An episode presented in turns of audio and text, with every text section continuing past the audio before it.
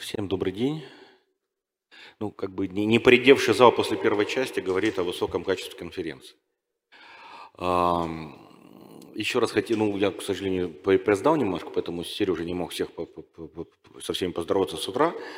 А, соответственно, спасибо большое Сергею и всей, ком, всей команде Сибонс, да, за то, что вот мы как-то совместно придумали, Сережа, эту историю, да, как бы совместить ужас с ежиком. И как бы с одной стороны по линии Себанда что-то придумать, да, с другой стороны чисто казначейская история. И вот, собственно, так родилась эта тема, которая вот уже в девятый раз сегодня происходит. Я надеюсь, в следующем году там будем праздновать юбилейский, доживем.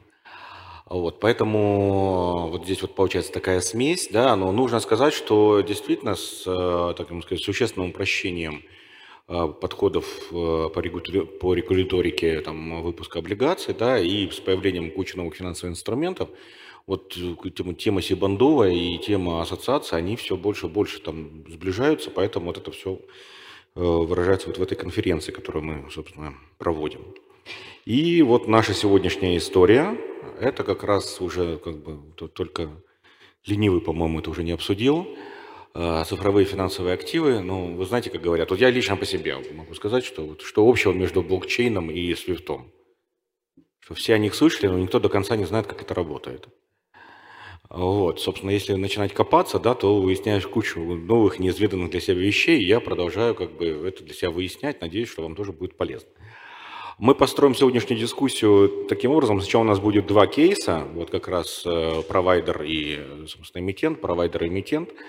Вот, потом поговорим с э, нашими коллегами, которые э, представляют инфраструктурную как бы, организацию, да. Ну и как бы как вишенка на торте там, с Сашей Смирновым пообщаемся, как он вообще видит развитие этих инструментов именно в целях казначейства. Поэтому еще раз всем огромное спасибо, что пришли. Давайте начинать. И первый у нас э, Екатерина Флорычева, генеральный директор Атомайс. Вот, и Екатерина Петрушкова, это руководитель направления финансовых инструментов ГМК «Норильский никель». И вот как раз расскажет о том, как они это все запускали в никеле. А, всем добрый день. А, всегда приятно, как это специально делал зеленый костюм, чтобы было видно, с кого начинаем. А, я тут еще говорю, у нас с Екатериной посадили вместе, никто не загадывает желания. Знаете, как это? Как сделать такой же выпуск, как у Норильского никеля? Но от шуток как бы к делу. Давайте я, наверное, дам блиц определение тому, что же такое ЦИФА кто такие операторы информсистемы. Операторы информсистемы – это регулируемые игроки, это финансовый рынок, это подконтрольный центральному банку игроки. Это первый постулат. Второй постулат, э, значит, э, цифровой финансовый актив, отдельно стоящий вид э, цифровых прав, закрепленных как термин в ГК и в отдельном федеральном законе. А, третий постулат. Э, значит, э, много ли таких зверей на рынке? Значит, мы тут э, регулярно читаем как бы вывески магазинов, извините за прямолинейность, значит, каждый оператор информсистемы обязан публиковать решение о выпуске. Так вот, с момента июля прошлого года, 2022 года, всего 37 решений о выпуске. А, совокупный объем, сейчас я вот как это работаю с аудиторией, как вы думаете, какой совокупный объем выпусков? Так, давайте кто-нибудь вбросьте, мне, вбросьте в меня какую-нибудь цифру. Да, не... Так, полтора миллиарда. Следующая ставка. Так, еще ставки будут? А, 3680, чтобы вам стало легче в среднем, значит. А, при этом 5 а, э, уже игроков допущенных. А, кто был первыми, не буду показывать пальцем. Спасибо, что пригласили. А, значит, э, является ли это инструментом, который работает только на отдельную выделенную отрасль, э, э, кейс, который мы представляем? Ответ – нет. Мы начали с той отрасли, которая, мне кажется, задала тон, скажем так, выступив пионером и достаточно в некой степени дисраптором в области управления ликвидностью. Что дал оператор информ-системы? Во-первых, это инфраструктура. Значит, инфраструктура – это, как это специально оборудованный конвейер. То есть это программно-аппаратный комплекс, давайте его называть на простом языке. Туда что-то загружается, условно говоря, как бы, э, видение продукта, который дает эмитент, оно загружается в этот программно-аппаратный комплекс, там так бум перелопачивается, такая, знаете, практически матрица, и бац, какой-то код вылазит на выходе. Вообще красиво до безумия, потому что э, АИСы – это платформы. Там эмитент с инвестором встретились и совершили какие-то действия. Между ними никто не стоит. Они сами друг друга там увидели. Это э, э, крайне важный момент. Второе. Где там деньги? Ну, то есть как они там возникают, как они там считают. Они там же в момент поставки. То есть это как бы ключевой э, как бы, различительный элемент, что расчеты в момент совершения сделки. Третий ключевой момент. Можно ли как-то проектировать это, не сваливаясь в регуляторный арбитраж? Ответ – да, можно как бы как раз за счет красивейшей бизнес-логики, программного аппаратного комплекса, за свою красивую идею кладешь, она перелопатилась и получилась как бы красивая идея главный постулат ЦИФА не задуман был для того, чтобы значит, э, стать э, новым форматом доставки таких же инструментов. Он был задуман для того, чтобы переосмыслить идеи, которые, э, наверное, как бы прям совсем в классику не здорово входили. Это как бы основная миссия. И последний, наверное, постулат, на котором я предложу, что первые шаги для каждого эмитента – это большая как бы ответственность. Это большая ответственность, потому что это то, что как бы э, сплачивает э, достаточно разнородные функции внутри крупной компании. Это и специалисты казначейства, это и налоговики, это и юристы, это и информбезопасность, это и э, автоматизаторы. То есть э, перечень функций достаточно широкий. И что они там все делают? Они примерно приходят и спрашивают, а что это? Это не в какую строчку вбивать. И это путь, который можно преодолеть. А, он нелегкий, но а, а, те, кто первый его прошел, как раз-таки являются теми самыми методистами, на которых мы оттачиваем ответы на вопросы, что в этом такого страшного? И самый главный, как бы, знаете, как бы исчерпывающий вопрос, а, кусается ли это? Ответ не кусается, потому что а, а, в поддержку, наверное, передачи микрофона Екатерине, я могу сказать, что перечень вопросов по рискам, которые возникают в плане, как бы, вот, что для меня такое ЦФА, самый исчерпывающий из всех эмитентов, которые э, с платформой там сработали, был, наверное, от коллег из Норильского никеля. То есть такой вот э, очень щепетильный взгляд. И мне кажется, мы нашли как бы там вот эти все оттенки как бы серого, какие только можно было в этом найти, для того, чтобы как раз-таки для крупного эмитента, который очень трепетно относится, будучи публичной компанией, к, своей, а, а, к своему финансовому здоровью, в первую очередь, а, для того, чтобы задать тон этому рынку, но не быть единственным на этом рынке. Сразу скажу, это не как бы коптивная история, это не история там, что ГМК с Атомайзом слились как бы в едином экстазе, всю жизнь будут заниматься только этим. Вообще ни разу не так, потому что как бы Норникель как раз-таки вдохновил всех остальных эмитентов, а их было как бы из э, строительной отрасли, из финансового сектора, и не только из добывающей отрасли. Я, наверное, Екатерине передам, потому что у нее на руках больше знаний, чем у меня. Да, здравствуйте, уважаемые коллеги. Про нашу щепетильность э, наверняка знаете, и многие банкиры особенно знают, поэтому, конечно, мы очень внимательно отнеслись к этому инструменту и довольно много времени провели на подготовку к этой миссии. А, честно говоря, ну, мне кажется, года два я занимаюсь этим вопросом, и уже как это на кончиках пальцев э, некоторые вещи могу а, прочувствовать. А, вообще Норильский никель очень активно смотрит в сторону ЦФА и а, по разным направлениям. А, у нас есть и мотивационные направления, и бытовые направления, но я бы хотела рассказать вам наш э, кейс, которым непосредственно я занималась. Это ЦФА, который мы назвали таким красивым названием New Money Market. Название было неспроста, у нас возникло, э, чуть э, дальше расскажу. Значит, что представляет собой этот ЦФА? Он представляет собой цифровой финансовый актив, а, который мы выпускаем на нашу кредиторскую задолженность перед поставщиком. А, для нас этот инструмент является одним из способов э, управления нашим оборотным капиталом и способом а, поддержания финансовой устойчивости нашего поставщика. Для инвестора же этот инструмент э, предоставляет дополнительную возможность альтернативного размещения и управления своей свободной ликвидностью в краткосрочной перспективе. Ну, потому что, как вы понимаете, наша кредиторская задолженность, она там, достаточно краткосрочная, это 60-90 дней, не больше. Э, как вообще родилась эта идея? Да? А, она на самом деле э, как была рождена как э, результат наших э, поисков к решению той проблематики, с которой мы сталкивались при работе с классическими инструментами а, в виде динамического дисконтирования и факторинга. А, я не знаю, ну, наверняка слышали про эти инструменты, они довольно простые и активно их используют казначеи. А, при динамическом дисконтировании мы а, активно а, дисконтировали наших поставщиков и получали за это очень неплохие дисконты. Надо сказать, что действительно поставщики, малый и средний бизнес ощущают значительные нехватку ликвидности и проблемы с доступом к финансированию. Поэтому, когда у них возникает какая-то такая аварийная потребность в финансировании, они бегут э, к своему заказчику и просят заплатить пораньше. И вот здесь вот возникают те а, интересные и как впечатляющие дисконты, которые можно заработать.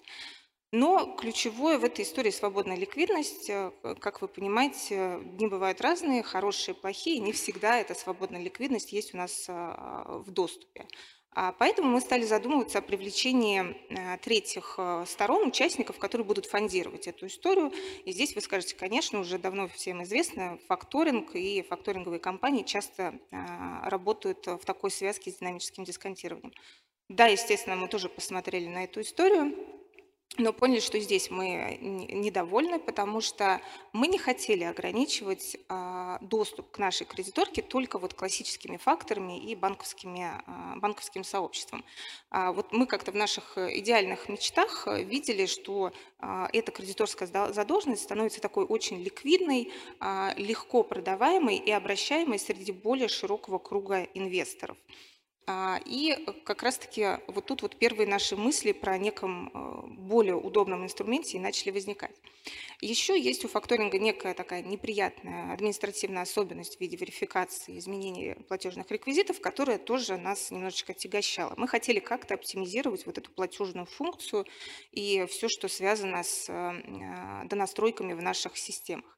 Поэтому мы собрали вот эти все наши хотелки, а вернее, наверное, не хотелки, и а, нарисовали для себя некий концепт э, инфраструктуры, которая позволит нам а, в первую очередь сделать нашу кредиторку ликвидным активом, а во вторую обеспечить доступ широкого нового так называемого круга инвесторов к нашей кредиторке и облегчить э, процесс транзакционирования участников э, между собой. И вот со всеми этими идеями мы пришли к коллегам как раз из Атомайс и совместно с ними а, э, разработали продукт, который вот и называем New Money Market.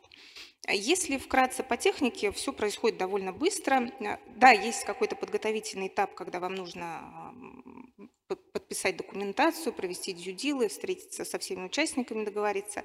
Но этот э, этап проходит, и дальше уже наступает этап реализации, и в целом он выглядит довольно а, простым. А, у нас есть э, поставочный контракт, э, по которому мы а, обязаны заплатить поставщику в определенный срок. И мы берем параметры этого контракта, зеркалируем в параметры ЦФА, которые мы выпускаем.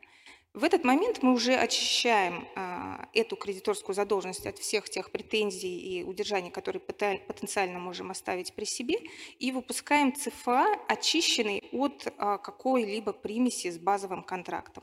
В решении об эмиссии а, потенциальный инвестор будет видеть наше безусловное обязательство заплатить держателю этого ЦФА в дату погашения. И, соответственно, здесь у него а, не возникает вот какой-то, а, нет необходимости проводить дополнительную экспертизу в performance-риск поставщика и что это вообще как бы за организация, выполнит ли она свои обязательства перед Норникелем. А, в момент эмиссии а, у нас эмиссия происходит адресно в пользу поставщика, и в момент эмиссии у поставщика возникает перед нами обязательство оплатить стоимость этого ЦФА. И вот эти два обязательства, наше по контракту и а, обязательство поставщика по ЦФА, мы схлопываем взаимозачетом. И здесь очень важный момент, потому что мы тем самым не формируем новый долг. Мы, по сути, проводим буквальную цифровизацию нашей кредиторской задолженности в цифровой финансовый актив.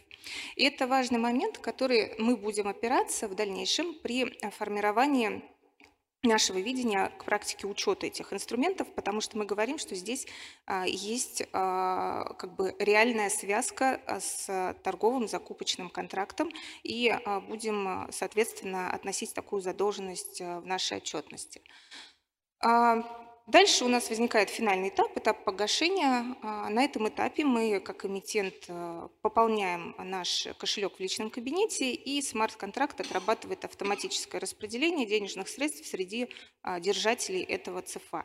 И вот здесь как раз-таки происходит оптимизация той платежной функции, о которой я говорила, а, потому что вместо там, условно 10 платежек в адрес поставщика мы делаем, собственно, пополнение собственного счета, и дальше все происходит происходит автоматически.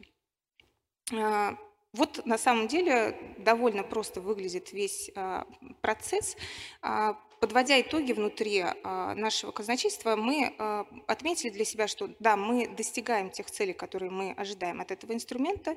А, повторюсь, повышение ликвидности и оборачиваемости нашей кредиторки, вообще вывод ее из вот бумажного какого-то аналога, аналоговой сущности в цифровую, обеспечение доступа широкого круга инвесторов к нашей ликвидности, формирование, по сути, нового инструмента краткосрочного для инвестирования. Сейчас ну, на рынке не так много краткосрочных а, инструментов с хорошей доходностью по понятному риску. Ну и а, легкость транзакционирования, которая достигается за счет а, расчетов в личных кабинетах. А, но еще хотелось бы добавить такую как бы э, качественную функцию, которую, на наш взгляд, мы выполняем. Это такая образовательная функция, потому что а, мы привыкли, что все какие-то новые сложные инструменты делают там крупные банки с крупными компаниями. А здесь мы проводим очень много встреч с нашими поставщиками, мы рассказываем им, как это работает, даем какой-то консультации, объясняем, объясняем риски, которые им нужно учитывать. И мне кажется, что таким способом вот мы позволяем а, более глубоко проникать вот этой инновационные мысли а, в бизнесе разного калибра. Катя, спасибо большое. Кате обе огромное спасибо. И подчеркну, действительно, вот эта просветительская роль, она играет огромное значение для развития рынка, за что вам огромное спасибо, как и другим нашим коллегам, которые сейчас выступят. Я помню, 15 лет назад, когда в Россию только Евроклир заходил, они меня попросили сделать для казначеев, значит, их презентацию. Я говорю, ребят, ну, не то, чтобы никого не обидеть, да, но как бы ваши услуги именно для корпоративных казначейств в нашем таком-то году, это было давно, они не сильно актуальны. А нет, нет, вот надо вот просвещать все дела. И мы, я сейчас помню, мы на Гашика, по-моему, это сделали или нет. Там, где Бумберг был, не Гашик, а да, а вот прямо в здании Блумберга, там у них в офисе, да, и была достаточно такая активная презентация этого джентльмена Зева Клира, он там очень так все интересно, подробно рассказывал, все так кивали, а там человек 90 набралось, все кивали, да, да, интересно, классно, он говорит, вопросы какие, а вот что это за кнопочка, а там что за кнопочка, да, класс. Еще какие-то вопросы? Нет? Нет, все, все в порядке, очень интересно, все хлопают, а здесь одна из моих коллег, которая рядом сидит, поворачивается его на ухо так, Володя, а что такое рэпо? А, поэтому, как бы, естественно, вот прошло много лет, и корпоративное казначейство не то, что знает, что такое РПО, да, отлично этим пользуется. В каком-то смысле спасибо большое московской биржи. Вот. А, поэтому я уверен, что этот инструмент тоже будет активно развиваться как раз вот при поддержке наших флагманов, так сказать, значит, и финансовой экономики. Вот. И в продолжение этой истории я хотел бы вот попросить выступить Дениса Дадона, вот как раз директора по инновациям э, в Альфа-банке, и Дмитрия Шелагина, это директор департамента финансов Ростелеком, который расскажет о своем кейсе. Он, ну, тоже про ЦФА, но немножко отличается от того, что сейчас рассказали Кате. Там, Денис, ты начнешь, да, или кто? Ну, давай. Попробуйте минут 10 уложиться, потому что у нас как-то время горит. Давайте я начну, коллеги, добрый день. А, мы мы четвертые в реестре, там, наверное, вторые, вторые из банков. Сейчас на самом деле в реестре три финтеха, назовем это так, и два банка. Пока там какие-то банки в очереди есть, стоят, входят, но пока их два. Я могу сказать, что вот пока мы там два года шли, или полтора, два почти, наверное, в этот реестр, вот, можно сказать, что мы ничего не знали по сравнению с тем, что мы узнали там за последние три месяца, пока мы там вот э, два вошли в реестр. Вот. И я могу сказать одно точно, и мы на себе это уже поняли, что первое, да, есть какие-то продукты, которые будут где-то арбитражировать или конкурировать с традиционными продуктами, с облигациями, там, не знаю, где-то цифровой факторинг, хотя с цифровым факторингом, откровенно скажу, еще пока нужно разбираться. У меня пока, ну, то есть мы там исследуем это все, как с этим работать, каким образом это расторговывать, как это все упаковывать, ну, потому что вот аналог цифрового векселя явно точно создавать э, не хотим, и с векселями, векселями интереса нет. А, упаковка в ЦФА традиционного факторинга, мы на это смотрим, там есть проблемы определенные с, с тем, как работать с этими уведомлениями. И вообще кажется, что нужно э, на старте создавать долг в цифровом виде, чтобы потом не нужно было его переупаковывать.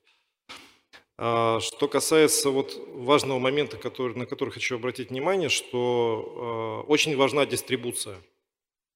То есть почему у нас на, на самом деле нет э, рынка до сих пор, вот там вот Екатерина сказала, там 3,6 миллиарда. Последние, наверное, вот эти вот 0,6 э, вот мы как раз добавили, когда сделали свой первый выпуск на 10 и с Ростелекомом разместили на 750. Я могу сказать, что на рынке пока нет нормальной дистрибуции. То есть так, чтобы инвестор зашел, точнее эмитент, зашел, говорит, хочу разместить миллиард, 2, 3, 5, 10, и вопрос, куда он будет продаваться. Почему нет дистрибуции? Потому что э, слабо продукт был представлен в рознице, то есть его не предлагали ни в каком виде. Второй момент, э, количество инвесторов на платформах, оно крайне штучное. Оптовый игрок пока там только организовывается в лице банков, и мы там активно с этим работаем, потому что мы вот как раз сделали цифровой опыт, чтобы заводить э, на платформу банки и давать возможность банкам мелкого среднего уровня для того, чтобы они могли работать вкладывать и э, на вторичном рынке участвовать по тем или иным долгам. Второй момент, управляющие компании только начинают как-то знакомиться, я тоже не могу сказать, что их пока много на этом рынке. И рынок физических лиц, он, э, соответственно, там ждет каких-то новых продуктов, которых на рынке ЦФА в нормальном виде пока еще нет, но в большом количестве. Если взять международный рынок, то там рынок структурных продуктов 30, 50, 60 тысяч примерно. Сколько их торгуется, видов, подвидов, из четырех комбинаций создается. На российском рынке структурных продуктов крайне мало, а в ЦФА еще меньше. А, почему об этом говорю? Потому что один из э, трендов, который мы видим для себя вот в, в токенизированном рынке, в рынке ЦФА, это как раз структурные продукты, индексные, привязанные к различным коммодити. Сюда входит и металлы, и квадратные метры, я не знаю, там вино и, и все, все, что можно токенизировать и, таким, и каким-то образом представить в виде индексного продукта, который можно хеджировать, который можно, по, по которому можно создавать различные продукты для розницы, для квалифицированных, неквалифицированных инвесторов. Это вот первая стезя.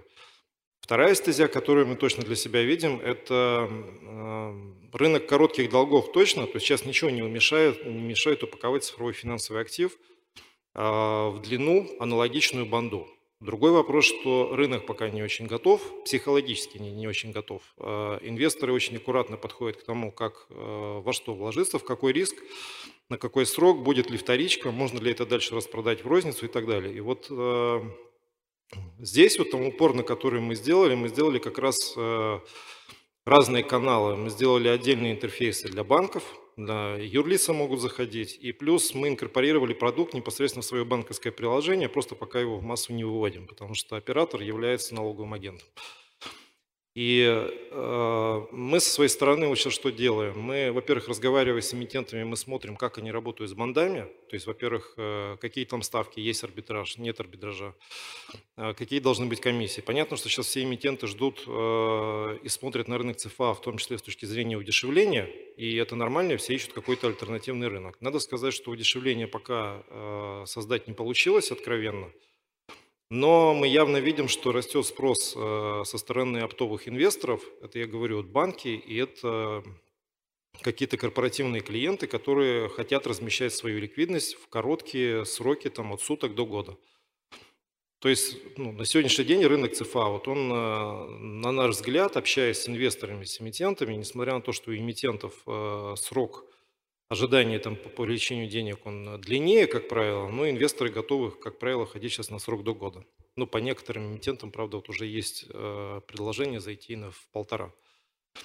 Вот. Э, есть опции, которые мы видим в области международного бизнеса, которые касаются там, работы с брокерами, выход на международные брокерские площадки. И второй момент – это торговый, торговый оборот, э, трансгран, трансгран и прочее, которые мы для себя сейчас исследуем. Там основная проблема – это работа с нерезидентами. Вот. Это если вот из того, что есть на сегодня. Видим, что понимание растет как среди банков, так и среди эмитентов, которые приходят на платформу. Также при этом мы говорим о том, что банки сами могут быть эмитентами в зависимости от того, какие продукты они выпускают.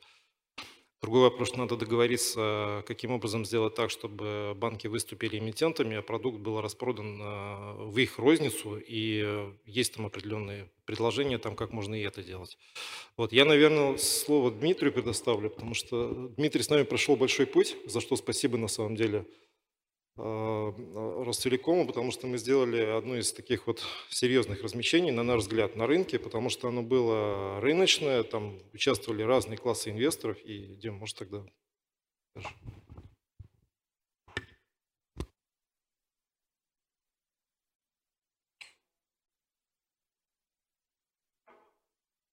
Отступлю чуть назад, э, расскажу, что э, нас, собственно, на наш путь в ЦФА вдохновил как раз кейс э, от Амайса Норникеля, э, вот год назад, собственно.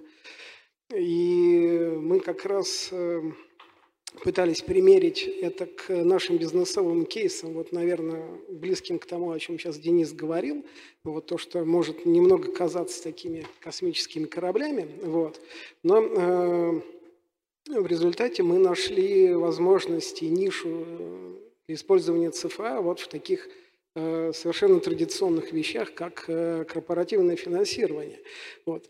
И э, путь у нас был такой, что мы, ну, наверное, не делали эту сделку ради того, чтобы там, опробовать технологию или как-то поддержать некое подобие намечающегося хайпа. Мы э, провели анализ, э, где, собственно, э, именно наша компания может применять ЦФА как долговой инструмент. Диалог, который мы вели с инвесторами банками, он начался, наверное, наверное, можно сказать, в декабре на конференции, на конгрессе Сибонс – вот. И, собственно, там мнение коллег разделилось, что половина не видела вообще э, никакой возможности применения ЦФА. Вот. Другие говорили, что это э, перспективно, за этим будущее. Вот. Э, но мы решили это протестировать на своем собственном опыте. Вот. Поэтому мы проанализировали, собственно, нашу структуру долга – и э, нашли, э, отбросили те ниши, где э, точно для нашей компании это будет неэффективно. То есть мы отбросили то, что сейчас у нас занято публичным долгом в виде облигаций с фиксированной ставкой. Вот здесь мы не увидели, ну, по крайней мере, на данный момент каких-то преимуществ, которые мы получим э, за счет учитывая, что у нас процесс выстроен э, довольно эффективно. И вот как на первой сессии говорили, мы вот за 2-3 дня можем сделать выпуск, если увидели окошко. Вот. Точно так же у нас эффективно на коротком конце кривой выстроен, то есть до 30 дней казначейские линии которые открыты в довольно большом количестве банков, позволяют нам привлекаться на уровне э, близким к кроне.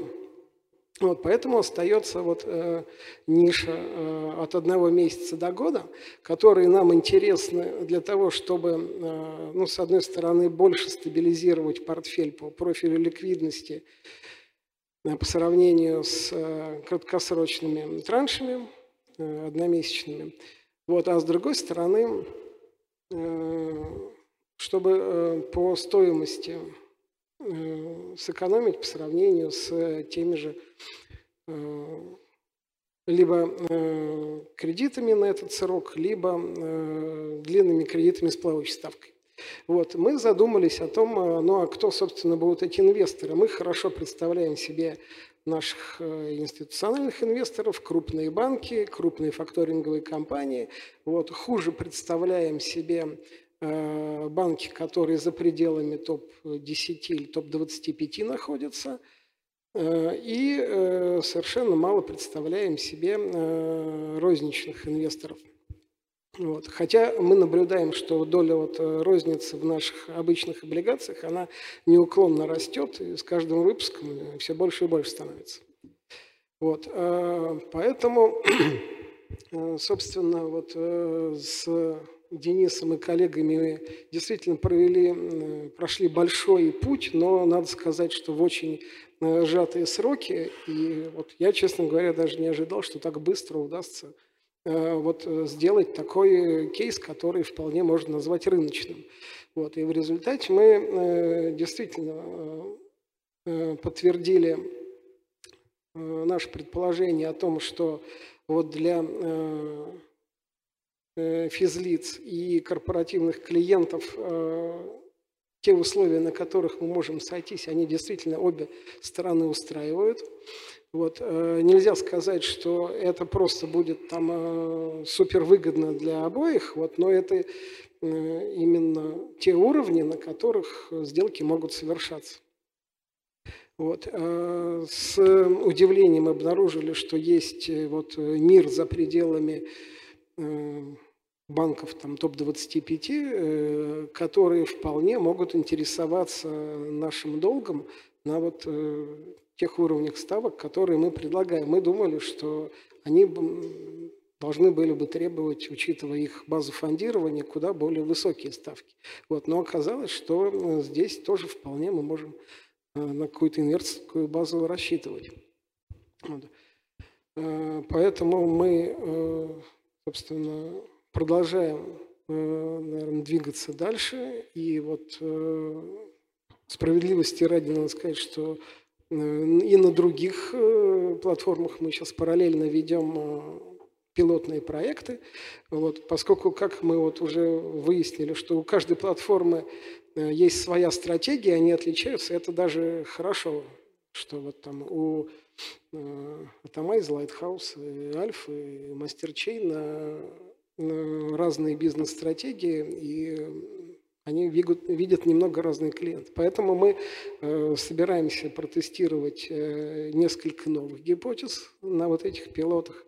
Вот. Ну и э, двигаться дальше, потому что вот те идеи, которые год назад родились в части применения гибридных ЦФА, которые э, в себе содержат и денежные обязательства и утилитарные права, вот это вот то, что, наверное, нам было бы интересно. И совместно с нашим Ростелекомовским кор-бизнесом мы будем э, развивать. Дим, спасибо. Денис, спасибо большое. Дима, ты когда перечислял э, возможных партнеров, да, или там инвесторов, там, кредиторов возможных по ЦФА, да, там различные были категории, но я либо прослушал, либо не было других корпоративных казначейств. Да, э, это я уже упомянул в результатах. Да, естественно, э, корпоративные э, крупные корпораты, это вот было вот одно из двух наших основных целей, куда вот мы метили. Вот, не так много удалось их вот в этом пилоте заполучить. Вот. Но, тем не менее, определенный вот этот клиентский путь мы прошли, видим, что э, тут вполне может быть. Ну, просто вот для меня это очень близкая тема, потому что я, по-моему, только глухого не задолбал историю про Дорс вот, и которая включает в себя в том числе элементы межкорпоративного финансирования. И с появлением ЦФА мы уже видим то, что появился настоящий инструмент, который, по, по, по крайней мере, не, как бы технически уже позволяет все это сделать, потому что до этого это были пока что такие прикидки и там эксперименты ничем как бы реальным не заканчивались. А здесь уже есть как бы определенная реальность, ее можно прям почувствовать, и это очень радует. А, возвращаясь опять же к теме вот уже пройденного пути, у меня на самом деле призыв, наверное, ко всем площадкам и участникам – а давайте попробуем что-то сделать, я не знаю, выпустить какой-то там сборник вопросов и ответов, потому что вот сейчас вот это все обсуждается в основном конференциях, да, какого-то в сжатом виде этого нету. И мы уже с Денисом говорили несколько раз, да, то, что какой-нибудь МНО надо выпустить, да, потому что при как бы всем этом активном обсуждении все равно остается куча вопросов, э, и в том числе налогового плана, по крайней мере, мы в Рольфе, когда вот сейчас активно изучаем эти все вопросы, да, там, соответственно, возникает как бы тема с нашей налоговой группой, с юристами и так далее. И вот как бы сделать такую выжимку где вот основные как бы вопросы и ответы, тем более Норильский никель прошел долгую с этим историю, да, было бы здорово, тем более как бы следующий номер как раз Treasury Insight будет посвящен цифровым финансовым активам, внезапно, да, и было бы здорово прямо каким-нибудь приложением выпустить, поэтому там, если будут какие-то идеи, обращайтесь, я с радостью поддержим на, на базе ассоциации. Можно, О, э, Владимир, поддержу Да. вас, э, обратимся, но к вопросу налогов вы не поверите. А, Были как бы в налоговой для крупных налогоплательщиков в феврале месяце 15 как бы сотрудников из ФНС внимательно слушали э, Атамайс и двух сотрудников вот Норильского никеля из налогового департамента, например, что такое ЦФА. У них было отдельное поручение, скажем так, из главка пришло, типа, срочно разобраться, как и где можно удерживать налоги как бы э, с ЦФА. Поэтому а, неподдельный интерес ФНС к тому, как с этим работам, э, работать есть, но поддерживая вашу инициативу, как бы мы готовы как бы вложить, скажем так, вот все накопленное из ответов и вопросов и в части отражения в учете, и в части э, подходов к налогообложению, и э, даже, в общем-то, опираемся здесь на экспертизу не только эмитентов, но еще и аудиторов, которые на это, скажем так, специализированно а, подрядились. Это прекрасно. И теперь самое прийти время к, по- послушать к представителям как раз инфраструктурных э, организаций, которые тоже поддерживают эту историю. Вы знаете, продолжая вот эту мою байку про, а, ну, не байка, это реальность, про рэпо, я себе, вот с тех пор я себе позволяю задавать любые глупые вопросы, потому что, ну, как бы, если что-то не понимаешь, лучше спросить, чем выдумывать. Вот я еще для себя таки не понял, да? Вот да, да, да, да, да, да, да. А, еще, да, а еще у меня есть микрофон, да. Почему там код делает определенные действия? А потому что может, да. А, вот. У меня чисто технически, ну, то есть вот мы как раз хотелось понять, что сейчас происходит с э, площадками. Напоминает ли это вот э, тот зоопарк различных э, форматов сотовой связи, который там начал появляться а, в середине 90-х, да, и потом как бы имел некую эволюцию. А куда это все придет, да, вот неужели, если я хочу там с разными контрагентами делать, не обязательно надо открываться во всех площадках, или достаточно одной, и там будет какой-то роуминг, я не знаю. Я не знаю. Вот, и меня еще интересует такой технический вопрос. Все говорят, что это же еще очень безопасно, потому что это все на блокчейне, да? А, блокчейн прекрасная штука, но, насколько я понимаю, основная суть блокчейна то, что это распределенные реестры, да, баз, где должно быть много-много-много-много участников этой системы, которые, соответственно, вот э, накапливают в себе все эти изменения данных. Вот, а много-много-много их сколько и где они вообще, я до сих пор не понял. Э, За границей их точно нет. Ну, окей, лучше бы они там были, потому что в России, я так понимаю, их, ну, сколько? Но, а, вообще по архитектуре, как бы зависит, во- во-первых, какой м, подтип блокчейна вы используете, Мгм. но сам оператор и не меньше четырех внешних как бы валидаторов, которые как бы Ну, независимые. Мне кажется, безопасность так себе, ну, Э, 4. Почему? Там, Очень если даже было бы 40 тысяч, устойчивые. я бы еще а понял зачем? бы, да? А зачем вы хотите Хорошо, так управлять? давайте Нет, обсудим, зачем. 40 тысяч это хорошо, но к оператору информсистемы, надо отметить, применяется такой же уровень требований по операционной надежности, отказоустойчивости и требований по информационной безопасности по ГОСТу, как и к платежным системам. И это достаточно а, большие издержки. То есть валидатор берет на себя а, абсолютно идентичный а, объем а, обязательств как бы в плане как бы того, чтобы это обслужить, эксплуатировать и сопровождать. Э, Ну, надо найти 40 тысяч таких игроков. И это возникает вопрос, зачем оно им надо? Потому что Ой, там хоть абсолютно. монетки как бы Нет, манятся, это- а здесь нет, э, мы, в отличие как бы, от биткоина, как бы не майним, а, значит, э, у нас это а, абсолютно возмездное оказание информационно-технологических услуг оператору информсистемы. То есть считайте, как бы у вас несколько а, полностью сопровождаемых по вашему стандарту SLA эм, а, центров обработки данных, которые не в том месте, где находятся ваши другие три центра обработки данных. То есть если в мои как бы три точки попадет, то в его три точки, как бы, в которых как бы, этот один из э, четырех валидаторов находится, точно уже вряд ли попадет. То есть если даже пытаться какую-то теорию вероятности к этому применить, то здесь подход к тому, чтобы было то последнее место на Земле, откуда можно было бы э, добыть данные как бы, тому самому пользователю в лице инвестора или эмитента. То есть идеология такая заложена Ну, раз это все возмездно, значит, нам в том мануале, который мы планируем, надо еще будет как-то создать фи- физику ценообразования всего этого, потому что там комиссии тоже могут тогда быть ну, серьезно зависимы от количества этих валидаторов, я правильно понимаю? Пока нашлись отчаянные, которые как пионеры практически пробона это делают. Окей. За, Мой- за гор- мой- за гордое звань- звание быть первыми. Мой, мой- мой опыт там, построения ассоциации различных проектов говорит о том, что пробона долго не живет. Но они рано или поздно, конечно, придут с вопросом, Да. типа, а можно ли как бы пересмотреть нашу ставку, да? А, Сергей, а вот ну, была идея по поводу, как сделать такой же ЦФА, как в Норильском никеле, да? Надо сесть между Катями, но я как бы сел между Сергеями, поэтому могу загадывать. Опять же, по праву модератора. Сергей, ну, начнем, да, с мастерчейна. Да, давайте расскажите, что вы думаете по поводу вот формирования инфраструктуры и как нам дальше жить.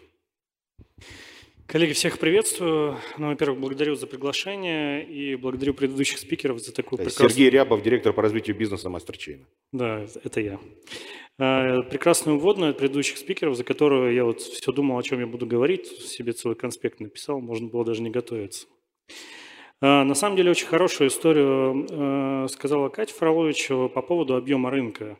И уже только, наверное, ленивый не прошелся по объему рынка ЦФА, что там смотреть? У вас, ну там, месяц назад было 2 миллиарда, сейчас 3,6 миллиарда. А на рынке корпоративных облигаций сколько? Кто-нибудь вбросьте в меня цифру, как Катя. Там. Сколько? 7? 20 триллионов. Там оборот вот по последней статистике за... А? Окей. Короче, триллионы триллионы. И вот э, я посмотрел на это, уже даже статья вышла две недели назад о том, что ну что там смотреть на этот ЦФА, если он там составляет вот эту вот козявку от э, значит, оборота корпоративных облигаций. И я думаю, обидно, блин, мы тут работаем, что-то вот тут вот сколько, три оператора здесь, вот будущие операторы есть, еще два зачем-то этим занимаются, а нас тыкают в то, что корпоративных облигаций рынок такой – я углубился в историю корпоративных облигаций, посмотрел, а сколько же было выпущено корпоративных облигаций с начала действия закона 39 ФЗ. За первые два года действия 39-го федерального закона было выпущено на нынешние деньги всего 2 миллиарда. То есть фактически мы уже обогнали этот рынок по уровню развития, если сравнивать как бы мягкое с мягким и цветное с цветным. И я действительно верю в то, что наш рынок будет развиваться такими же семимильными шагами. И судя по тому, что мы за первый год уже обгоняем рынок корпоративных облигаций, мы и дальше будем развиваться значительно быстрее и создадим параллельный прекрасный рынок, э, который в том числе будет, в котором в том числе будут участвовать э, традиционные игроки, такие как э, Московская биржа и, насколько мне известно, прочие биржи тоже. Если говорить о нас как о мастерчении и чем мы вообще занимаемся, а, я считаю, что у нас уникальная бизнес-модель, потому что мы одновременно и разработчик программного обеспечения, и оператор информационной системы, и способны осуществлять бизнес-задачи по ЦФА. А, в чем прелесть? В том, что программное обеспечение мы разработали для платформ ЦФА, зашли с ними в реестр, то есть получили печать соответствия э, всем нормам, которые предоставляет Банк России. И мало того, что, будучи в реестре, мы обязаны совершенствовать ПО постоянно для того, чтобы соответствовать, мы еще и выпуски свои будем делать. То есть вы к нам можете обратиться как за выпуском ЦФА, как эмитенты, как инвесторы. Вы можете к нам обратиться за программным обеспечением, если хотите стать оператором информационной системы ЦФА и получите коробочку, которую развернете у себя там, ну, за неделю буквально. А, ну и, собственно, если вы не понимаете, не знаете, как ЦФА применять в своем бизнесе, ну вот звоните мне, я к вам приеду, я все расскажу абсолютно бесплатно, честно. Вот, прям приду и расскажу, разложу по полочкам, а, как ЦФА можно применять в вашем бизнесе в различных направлениях. И если говорить о том, какие... Ну вот мы включились в реестр 9 марта, и очень э, хороший посыл был от Дениса, что когда ты включаешься в реестр, это не последний шаг, это первый шаг. Тут появляется столько вводных интересных, ты столько всего узнаешь. Ну и, собственно, поэтому мы немножко э, тормознули первые выпуски, чтобы проработать их действительно хорошо и качественно. Первые выпуски на нашей платформе я анонсирую после майских праздников – и мы не будем выпускать маленькие, мы сразу там целимся в большие корпоративные выпуски, которые будут действительно интересны ну и нам, как оператору, и эмитентам, и инвесторам. Ну и, в общем, мы покажем, что нормы информационной безопасности, которые у нас на площадке заложены, э, им можно доверять, и можно туда закладывать сразу большие миллиарды рублей и так далее, и так далее. Ну и касательно, наверное, продуктов, которые э, можно на ЦФА делать. Ну, если смотреть на стандартные э, продукты корпоративного финансирования, ну, зачастую я сталкиваюсь с одним и тем же. Я вот общался со, со многими потенциальными эмитентами, даже которые здесь сидят, и основной вопрос, ну а зачем мне идти в ЦФА, если, ну вот у меня облигации есть, ну там есть э, кредитный договор, я могу овердрафт взять. Ну вот э, помню, я работал в подразделении корпоративных финансов э, недолго, но интересно это было. И помню договор, вот стандартный кредитный договор корпоративный, он там примерно там, 15-20 страниц сейчас оптимизируется. Синдицированный кредитный договор – это около 100 страниц. Ну, интересно, весело это все, но очень долго. А вот если взять на примере того, как Ростелеком с Альфа сделали, они сделали фактически синдикат, который заложен в четырех страницах, четыре или пять страниц решения о выпуске, да, там в этом районе. Ну, то есть вы понимаете, что вы можете как корпоративное казначейство выпустить синдицированный кредит, привлечь денежные средства, причем не только у банков, а у таких же корпоративных казначеев, как и вы, составив документ в 4-5 страниц по нормам и опубликовав его как публичную оферту. То есть вы выходите на рынок и говорите, вот, 5 страниц, присоединяйся. Хочешь свободные деньги размещать? Мамой, клянусь, отдам, да? Примерно так. Но облигация – это же то же самое, согласись. Корпоративная облигация абсолютно то же самое. Мама, клянусь, отдам. Вот. И, наверное, в конце своего спича... Там просто очень, извини, что перебиваю, там очень подробно о маме описано, понимаешь? А, понимаешь... Там, там все хорошо знают маму. По, вот. Понимаешь, в решении о выпуске можно очень подробно о маме написать. Тогда оно снова И о станет, папе. Тогда оно снова станет Вот. таким же, как... Да Ладно, нет. окей, мы сейчас... Я Саша хочу Да, на самом деле здесь мы тоже, ну, раз такой вопрос пошел, э, мы тоже начали работать с рейтинговыми агентствами, рассматривать, каким образом как бы качественно и коротко описать маму, чтобы ни у кого не было вопросов дополнительных и ни у кого не было сомнений в том, что если ты клянешься мамой, то ты отдашь. И, наверное, последнее, я вот услышал про ман- ма- мануал для эмитентов, про еще что-то. А я вот э, хотел бы призвать, вот неплохая площадка, там, Сибонс прекрасная площадка, Ассоциация корпоративных казначеев.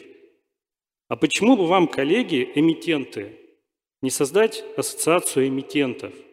И пока этот рынок проходит становление, прийти к нам и рассказать, чего вы хотите.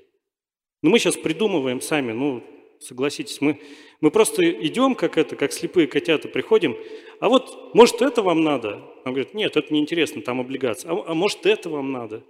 Ну, сделайте вы ассоциацию. Вы придите и скажите, нам надо вот это, а мы, ну, мы сделаем. Рынок-то только развивается.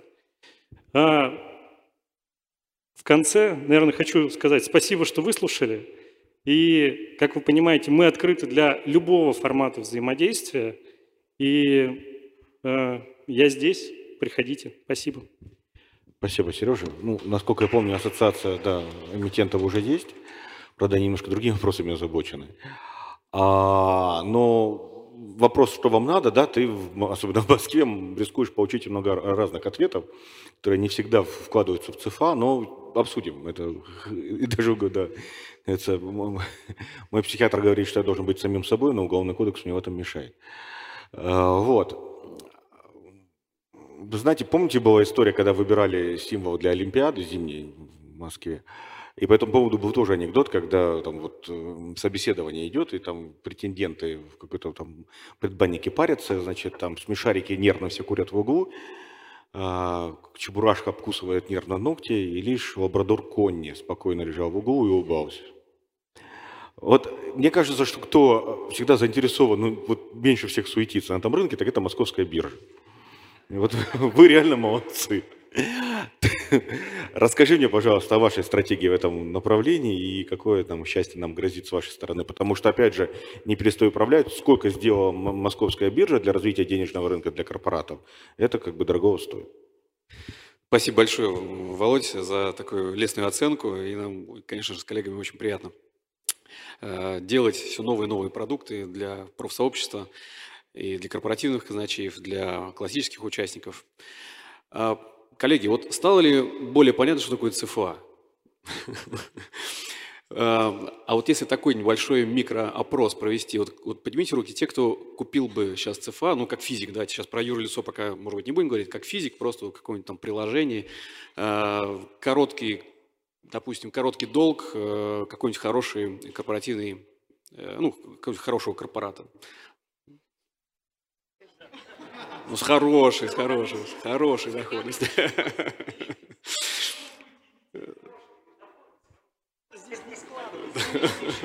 А мы сейчас вот в следующем пассаже Саша это объясним. На самом деле там есть мысли по этому главное, поводу. Что, главное, что интерес есть. Главное, что интерес есть. И вопрос, э, а что здесь делает биржа вообще, да? Вот, э, Екатерина в самом начале, э, Екатерина на самом деле очень большой молодец, и Атамайцы очень большие молодцы, действительно стали пионерами, пилотами всего этого рынка. А, но вот очень интересную фразу сказала в самом начале про то, что они стали не только пионерами, пилотами, еще дисрапторами.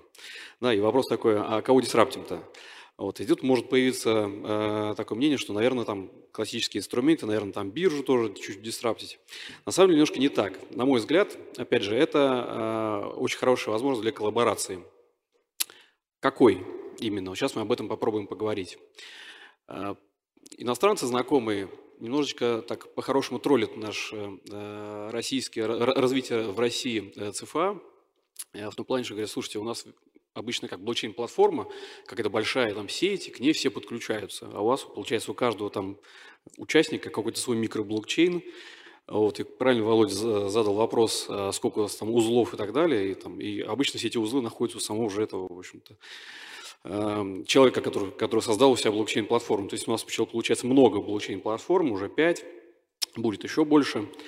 А, есть еще сущность, э, кроме оператора информационной, информационной системы, которая фактически является блокчейн-платформой, есть еще сущность законодательства у нас российском, это называется оператор обмена, на который, а, которая создана ну, законодательно, пока что еще реально ни одной лицензии оператора обмена не выдано, и мы, в принципе, как раз, наверное, мечтаем такую лицензию получить.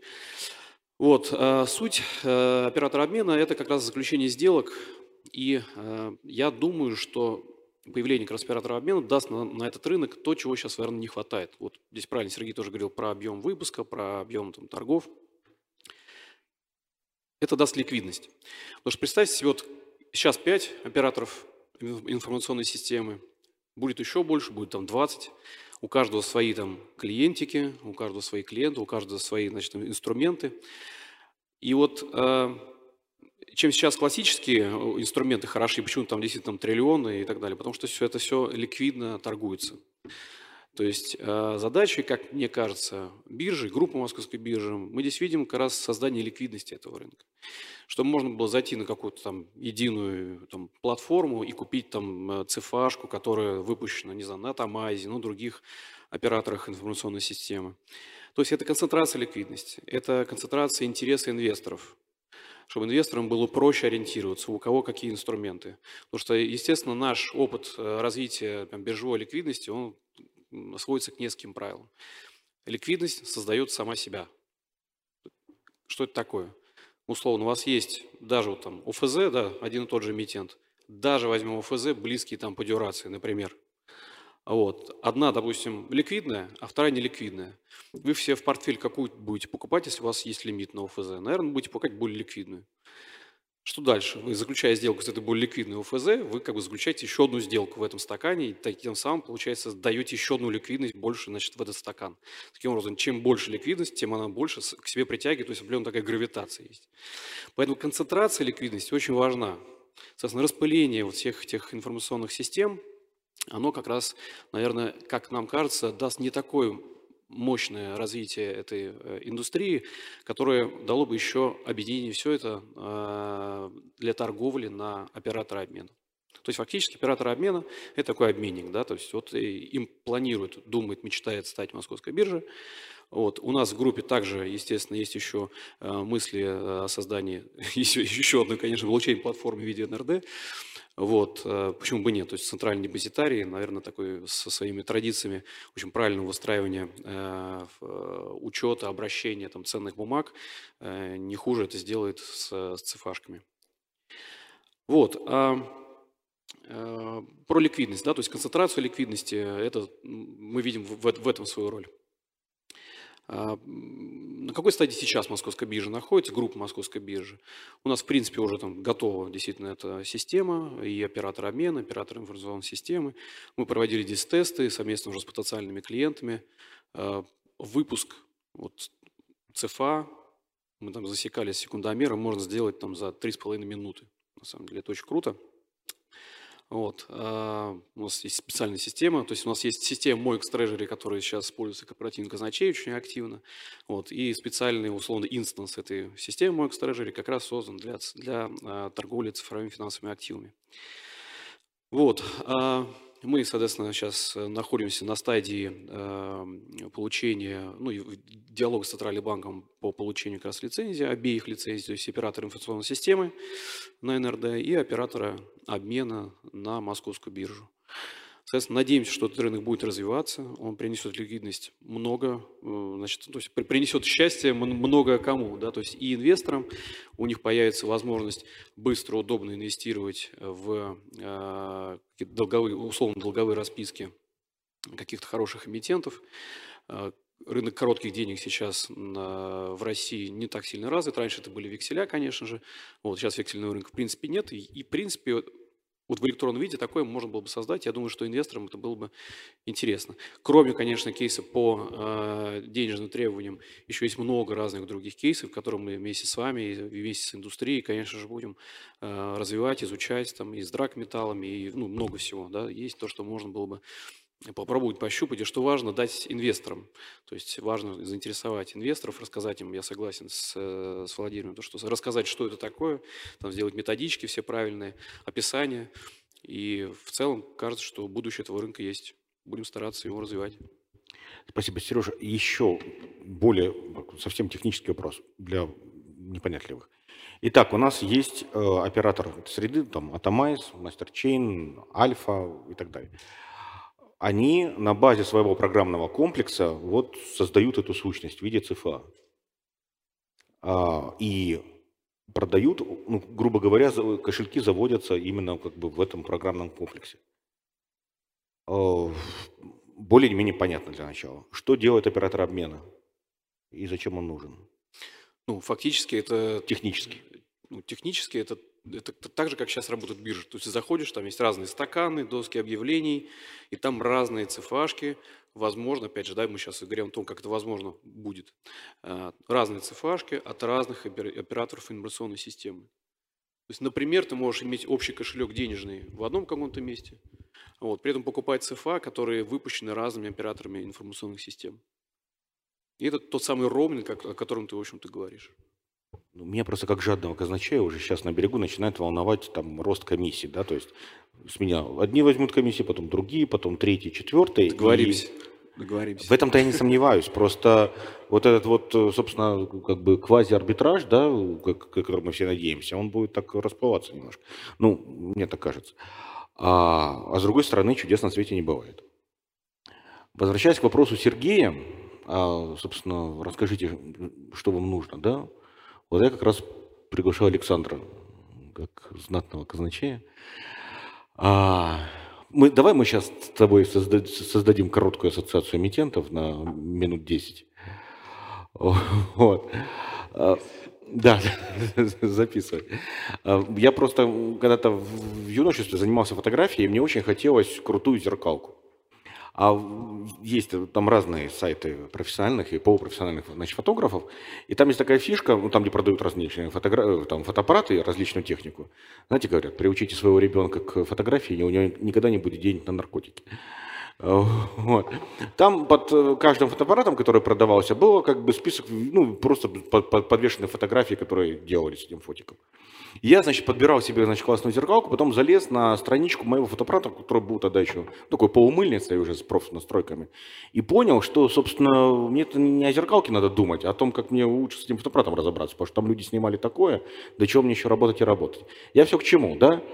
А, действительно, есть хороший вопрос, зачем плодить какие-то сущности, да, если там уже есть какие-то инструменты, которые стоит развивать уже сейчас без всяких ЦФА, да, там, э, мы там и депозитные там рынки развиваем, там, той же московской биржи, там есть кредитные, там куча других вещей, там и РПО и так далее.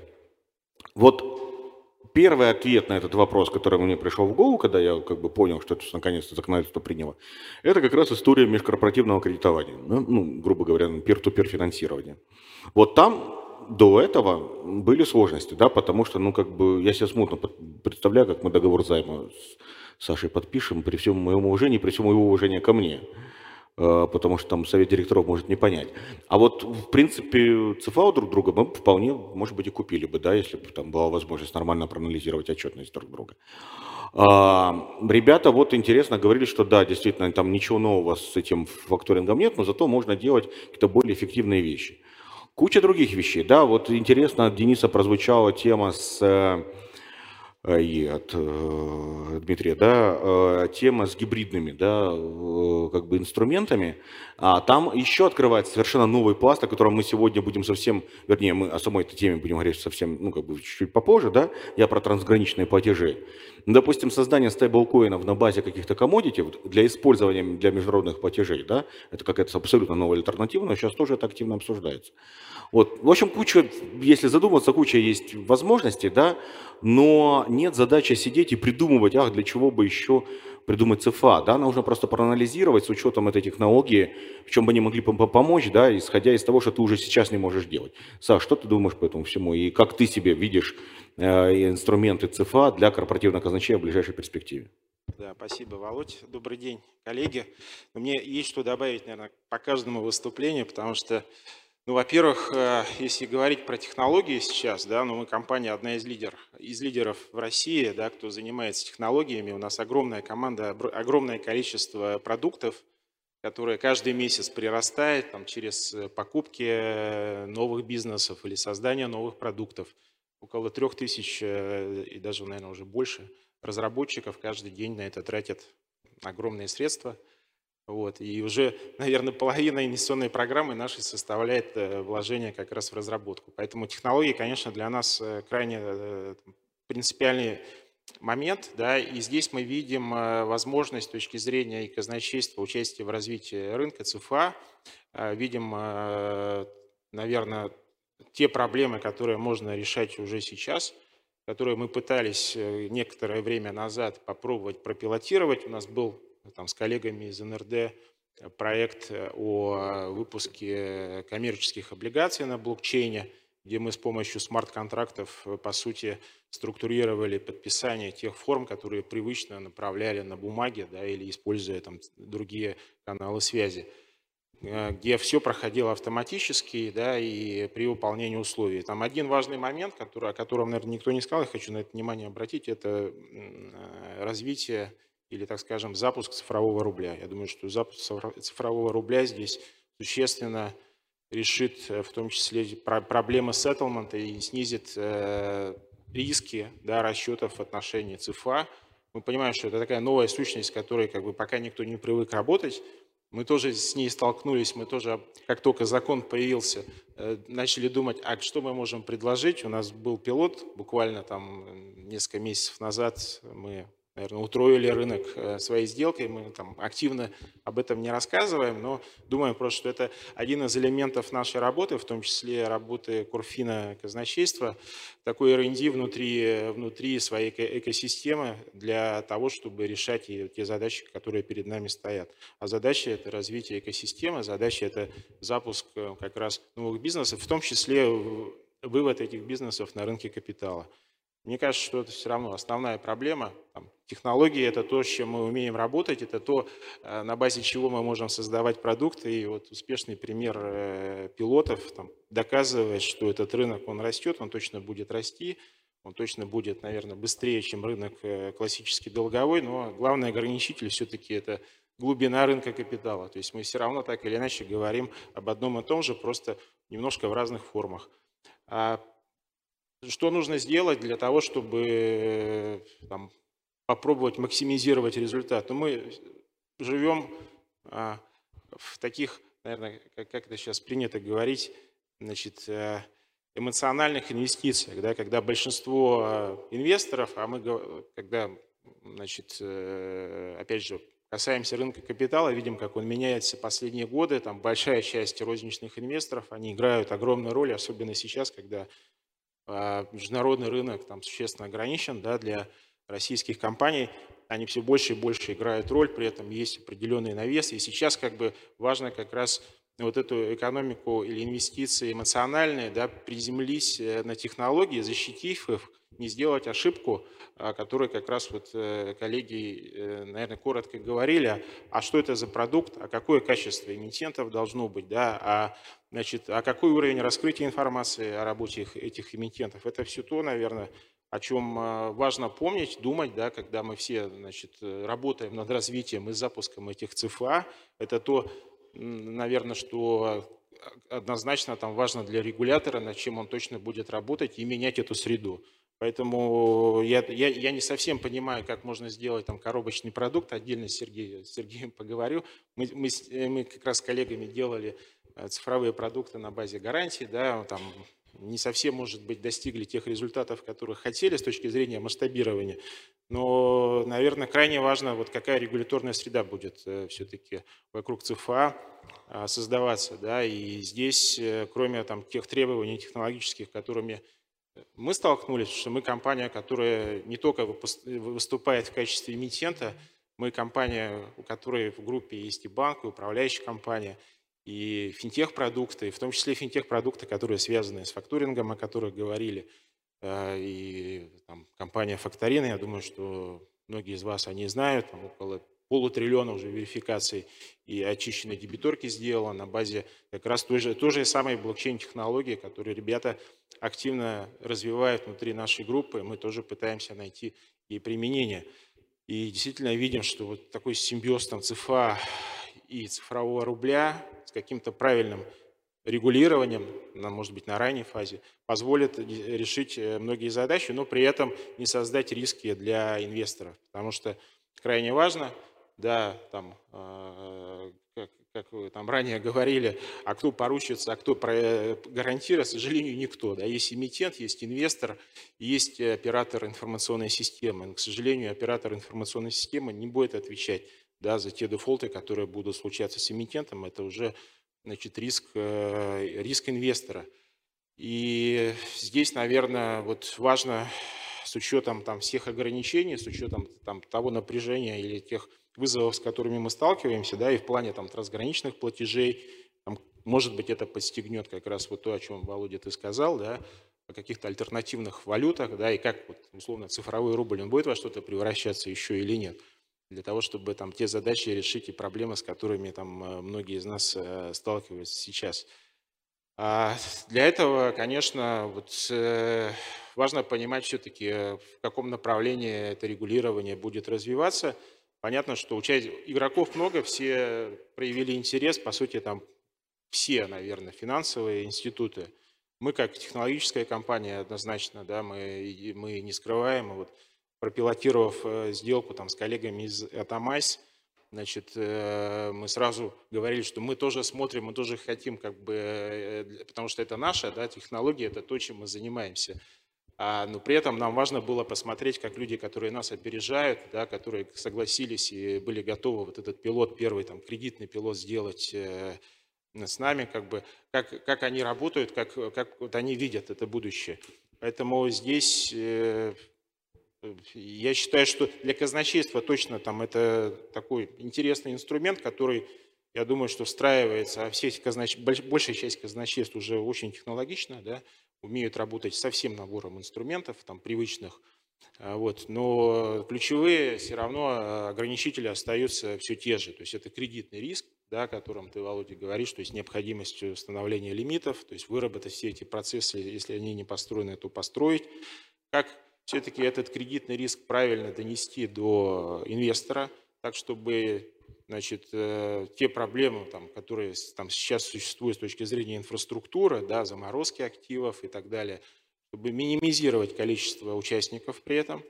Ну и самое главное, сделать, может быть, их такими близкими по духу, близкими по сути для инвестора, который уже будет готов идти на рынок капитала не только там на долговой, не только банк, в банке депозиты размещать, да, или допустим, облигации или даже акции покупать, но, наверное, участвовать в каких-то сделках, таких вот, которые, может быть, и больше доход, и более, больше интерес для него приносят. Но есть э, такие более сложные, наверное, инструменты, но в них также там физические лица принимают участие, там аналог спаков, да, например, на базе ЦФА, наверное, тоже можно запускать. Это то, наверное, что у нас там с точки зрения структурирования существует только в формате ну, достаточно консервативных да, вариантов там, закрытых паевых инвестиционных фондов, которые ну, жестко регулируются, там строгие спецдепозитарии.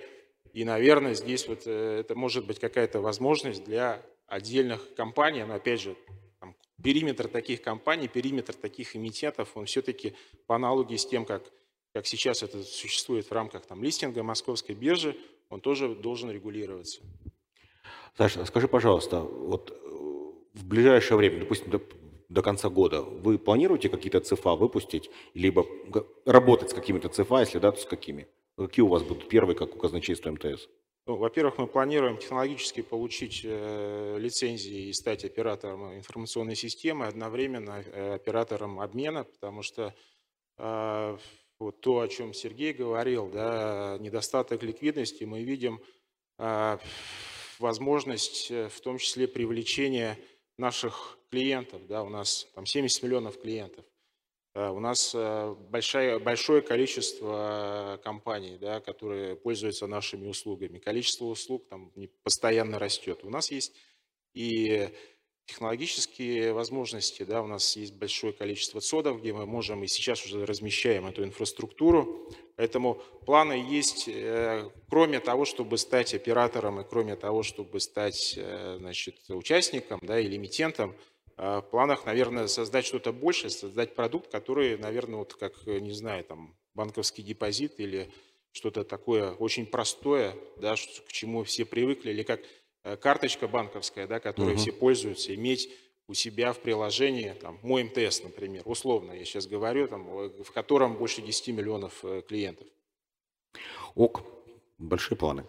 А, коллеги, ну, сейчас там немножко потратим время на вопросы и ответы. Да? Э, спасибо всем спикерам. Саша, спасибо большое, что поднял тему кредитных рисков, да, чтобы, опять же, у всех было понимание. Да? То есть мы когда начинали говорить там, и о межкорпоративном кредитовании, и о а, ЦФА, в принципе, да, как же риски, как же риски. Кто-то говорит, там, там же рейтинга не надо. Надо.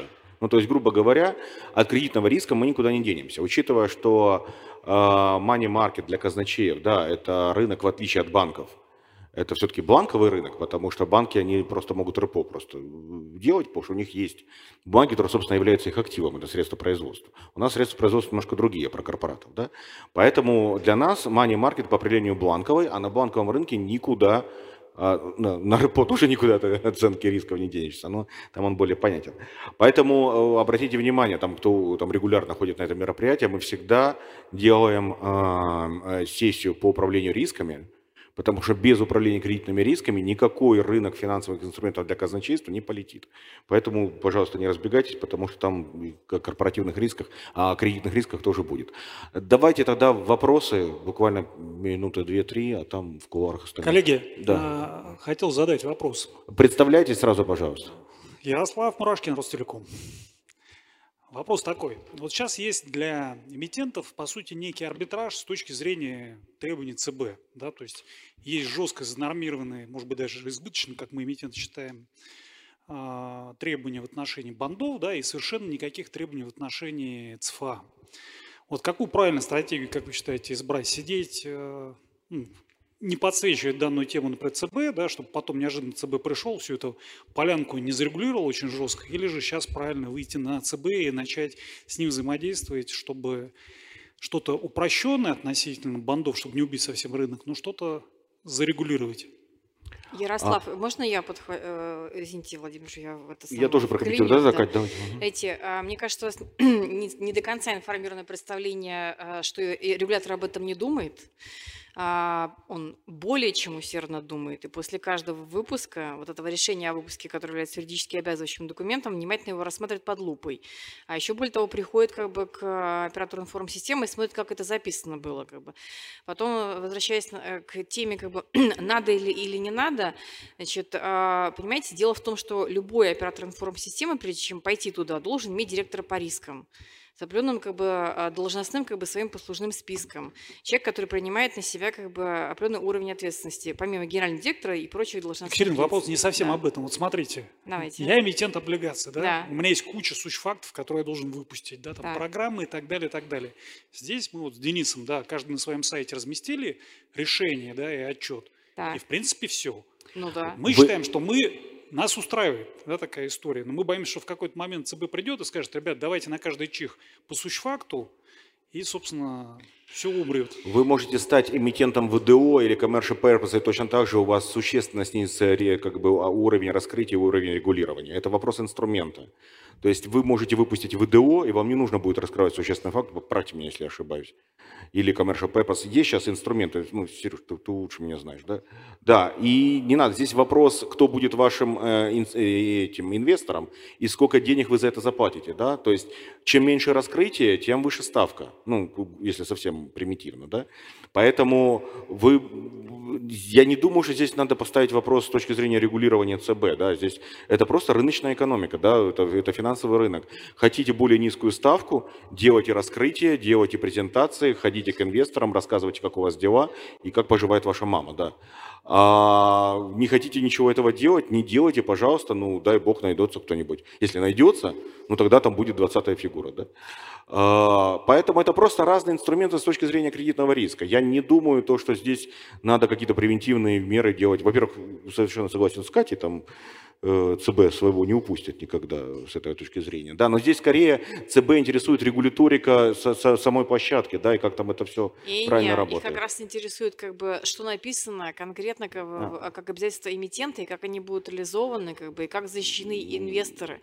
Вот а, пристальное внимание к тому, как инвестор гарантированно а, получит обратно свои деньги, более чем как бы а, вопрос а, по каждому из выпусков, которые к нам а, вот ЦБ направил после каждого выпуска. Поэтому поверьте мне, как бы там нет никакой иллюзии о том, что ЦБ оставит это без внимания. Но возвращаясь, наверное, к теме, как бы это надо прямо сейчас как бы в, в, в, как скажем, включить такой как бы достаточно сильный параметр, либо пойти через модели там СРО, а дальше как бы каких-то как бы там нормативов и дать рынку дозреть, либо сразу его на корню как бы там при трех э, с хвостиком миллиардов, ну, дать вот э, вздохнуть как бы э, всей глубины как бы регуляторного внимания и на этом зафиксировать, типа, пять игроков, и всем спасибо, все свободны. Вы будете выбирать ровно с тем, что вам комфортнее работать. Но мне видится, для того, чтобы у рынка появилось как бы дыхание, работать по практикам, естественно, оглядываясь на то, как это уже работает сейчас как бы на традиционных рынках, но не закручивая гайки с самого начала можно реально создать там типа ассоциацию э, операторов, как бы договориться о правилах игры, и вы будете, э, скажем так, присоединяться как бы к этим правилам. Тоже не знаю, мне, мне кажется, пара дефолтов, все само устаканится. А, ну так ну. мы и не берем таких, знаете, приходят некоторые отчаянно, говорят, у нас тут 5 человек, у нас 10 тысяч уставной капитал, и у нас есть как бы письма о том, что наши услуги купят на 5 лет вперед. Давайте выпустим на нас на 150 миллионов как бы это самое ЦФА. Я говорю, здравствуйте. Вы знаете, у меня портбилет еще как бы это самое не столько как бы вот э, вызрел, чтобы... А они потом в МТС пойдут, 70 миллионов таких. Давайте я тоже добавлю. Мне кажется, ну, и я уверен, то, что действительно э, регуляторного арбитража здесь не будет, и цели такой, конечно же, нет. Э, но я могу просто привести пример, как помните, опять же, вексельный рынок тот же самый. Там тоже не надо было ничего делать. Но с, исходя из того, что ты не раскрываешь там большое количество информации, то, соответственно, есть ограничения, кому ты эти инструменты можешь покупать. Поэтому это также решается уровнем, то есть уровень раскрытия, он, соответственно, будет коррелировать с тем, Э, ну, как кажется, да, э, с тем, э, кому будет доступен этот инструмент. Это достаточно, достаточно правильная а Регуляторики так хватает. Я с содроганием вспоминаю, как я мы понимаю, ежеквартальные отчеты эмитентов делали. Нет, я так понимаю, что просто еще не успели да, коллеги из ЦБ вот это понятие и те группы инструментов, которые сейчас доступны, имплементировать во все регулирование. То есть в этом-то основная проблема. То есть если это будет э, зеркально, да, то есть ну, аналогия там кредитов, значит это там, в это постановление. Если это аналогия там ценных бумаг, облигаций, то это вот такое регулирование. Вот это важно просто, по какому пути коллеги пойдут, да, будет ли это в ручном режиме. Я слабо представляю, как там ЦБ сможет в ручном режиме там, такой рост обеспечить, контролируя каждую эмиссию да, и выполнение в рамках этой эмиссии значит, всех требований. Ну, да. Для публичных компаний понятно, понятно, что они там первыми будут, и понятно, что в этом нет какой-то большой нагрузки, там, в том числе и технологической, там развернуться, имея там все цифровые подписи, достаточно просто. Первое, сделать первое решение о выпуске, и после этого еще 20, Точно так же, как там проспект, даже еще проще, чем проспект облигаций. Так они собирают материал, чтобы, как бы, извините, они же на нас тренируются. Вы же не поверите. Как бы, Я, как- я Если про это бы не была говорю, что вот методичка, два- э, каждый здесь сидящий, вот, наверное, Денис там меня поддержит, как бы, мы бы, наверное, по полтора года не проходили как бы, процесс аудита как бы, с ЦБ, если бы было четкое представление внутри регулятора, чего он конкретно как бы, имел в виду. Поэтому сейчас, мне кажется, надо рынку наполниться, опираясь как бы, на практике, как бы, ну, как Коллеги, я прошу прощения, Да, нам, извините. видимо, надо делать по поводу... э, в соци- ассоциацию э, и панель, пожалуйста, регулятора приглашай вот по новым инструментам. А, слушай, ну вот мы, мы собираемся делать мероприятие чисто по, по ЦФА, да, пока без регулятора, в следующий раз с регулятором уже, я думаю, когда будет концепция вообще. Я прошу прощения, что всех прерываю, на самом деле действительно тема достойна отдельной, отдельной истории. А, Вот, но у нас очень сильно плывет время, поэтому остальные вопросы, я думаю, что все позадаем нашим уважаемым спикерам на кофе-брейке. Ну, давайте последний сейчас, даме, Сереж. Мы просто отбираем время у Сергея, который основатель компании Сибон, да. А Это небезопасно.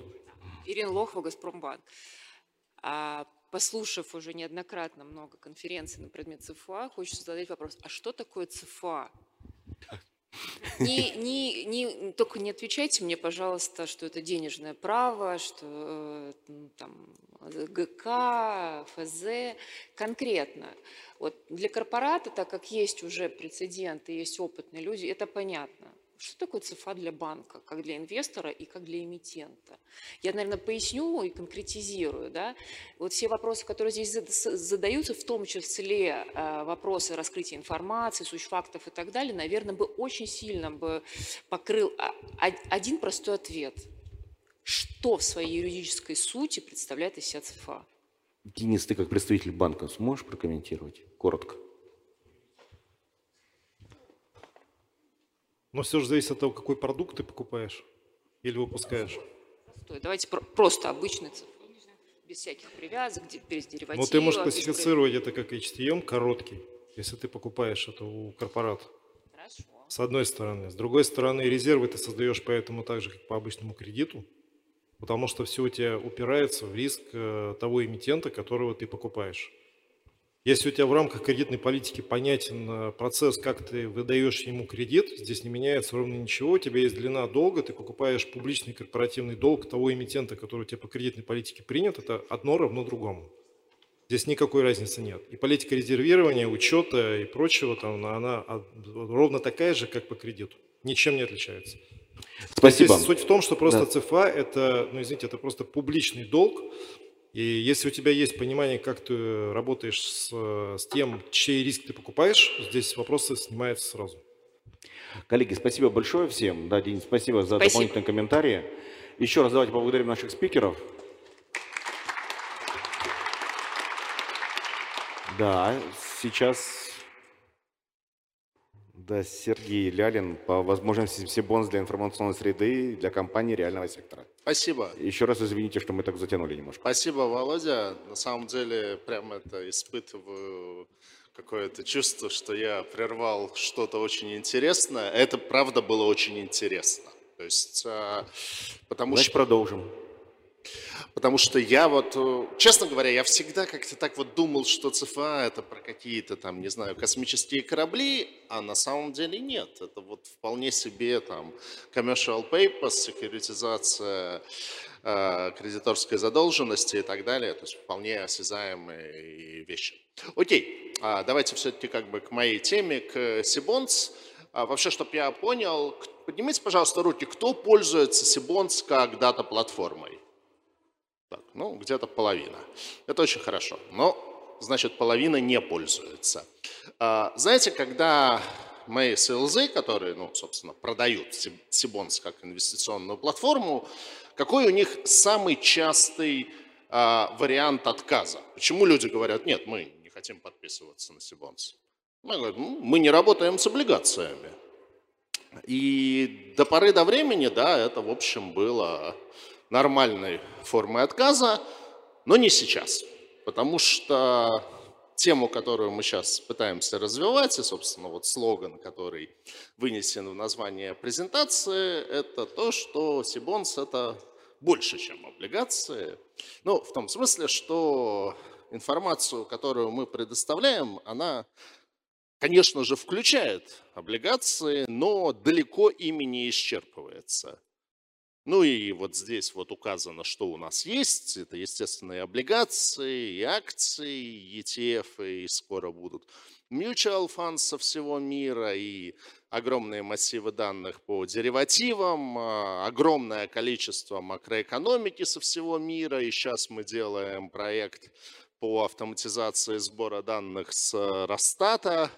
Это финансовая отчетность эмитентов, это структура собственности эмитентов, это Research Hub, э, как бы мы собираем research от э, инвестиционных домов там, и России, и всего мира. Это разделы по товарным рынкам, по валютным рынкам, э, бенчмарк кривые. Ну, то есть, по сути, как бы Сибонс – это информационная система для принятия экономических решений. И я хочу, чтобы это был такой must-have для всех, кто так или иначе принимает экономические решения. Будь это там SEO-компании, будь это CFO-компании, будь это аналитик, будь это трейдер по товарным рынкам. Э, вот все это должно быть в Сибонс. И на самом деле как бы очень значительная часть этого по факту у нас уже есть.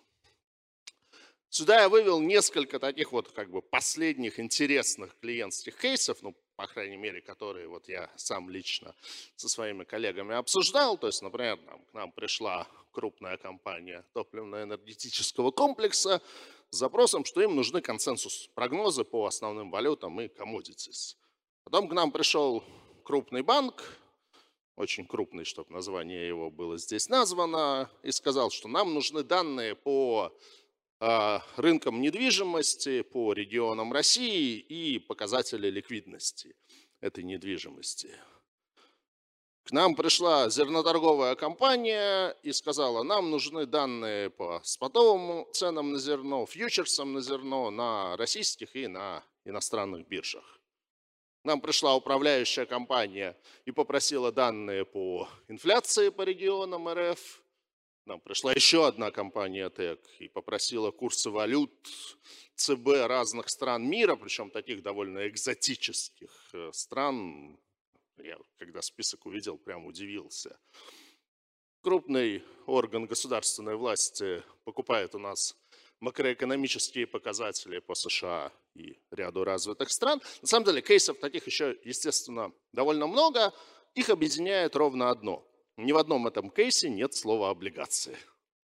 То есть Сибонс с точки зрения того, что мы предоставляем нашим клиентам, с точки зрения тех данных, которые мы клиентам даем, он, конечно, уже давно перешел за чисто облигационную тематику. Ну, здесь чуть-чуть подсвечены там разные разделы. Вот это вот ETF, которые у нас, наверное, самая большая база по всему миру по ETF, если вдруг интересно. Макроэкономика. Ну, конечно, будем честны, если сравнивать нас с Рефинитивом, то мы пока еще пока еще уступаем по покрытию Refinitiv. Я когда недавно услышал количество экономических показателей, которые у них есть, был впечатлен, у нас поменьше. Но тоже много. И на самом деле, как бы, я думаю, что большую часть тех показателей, которые вам может прийти в голову посмотреть, у нас есть. Если вдруг чего-то у нас нет, мы очень клиентоориентированные, нам можно написать, сказать, не хватает данных по рынку недвижимости в Южной Флориде, и, в принципе, через там, пару недель данные по рынку недвижимости в Южной Флориде, скорее всего, у вас будут.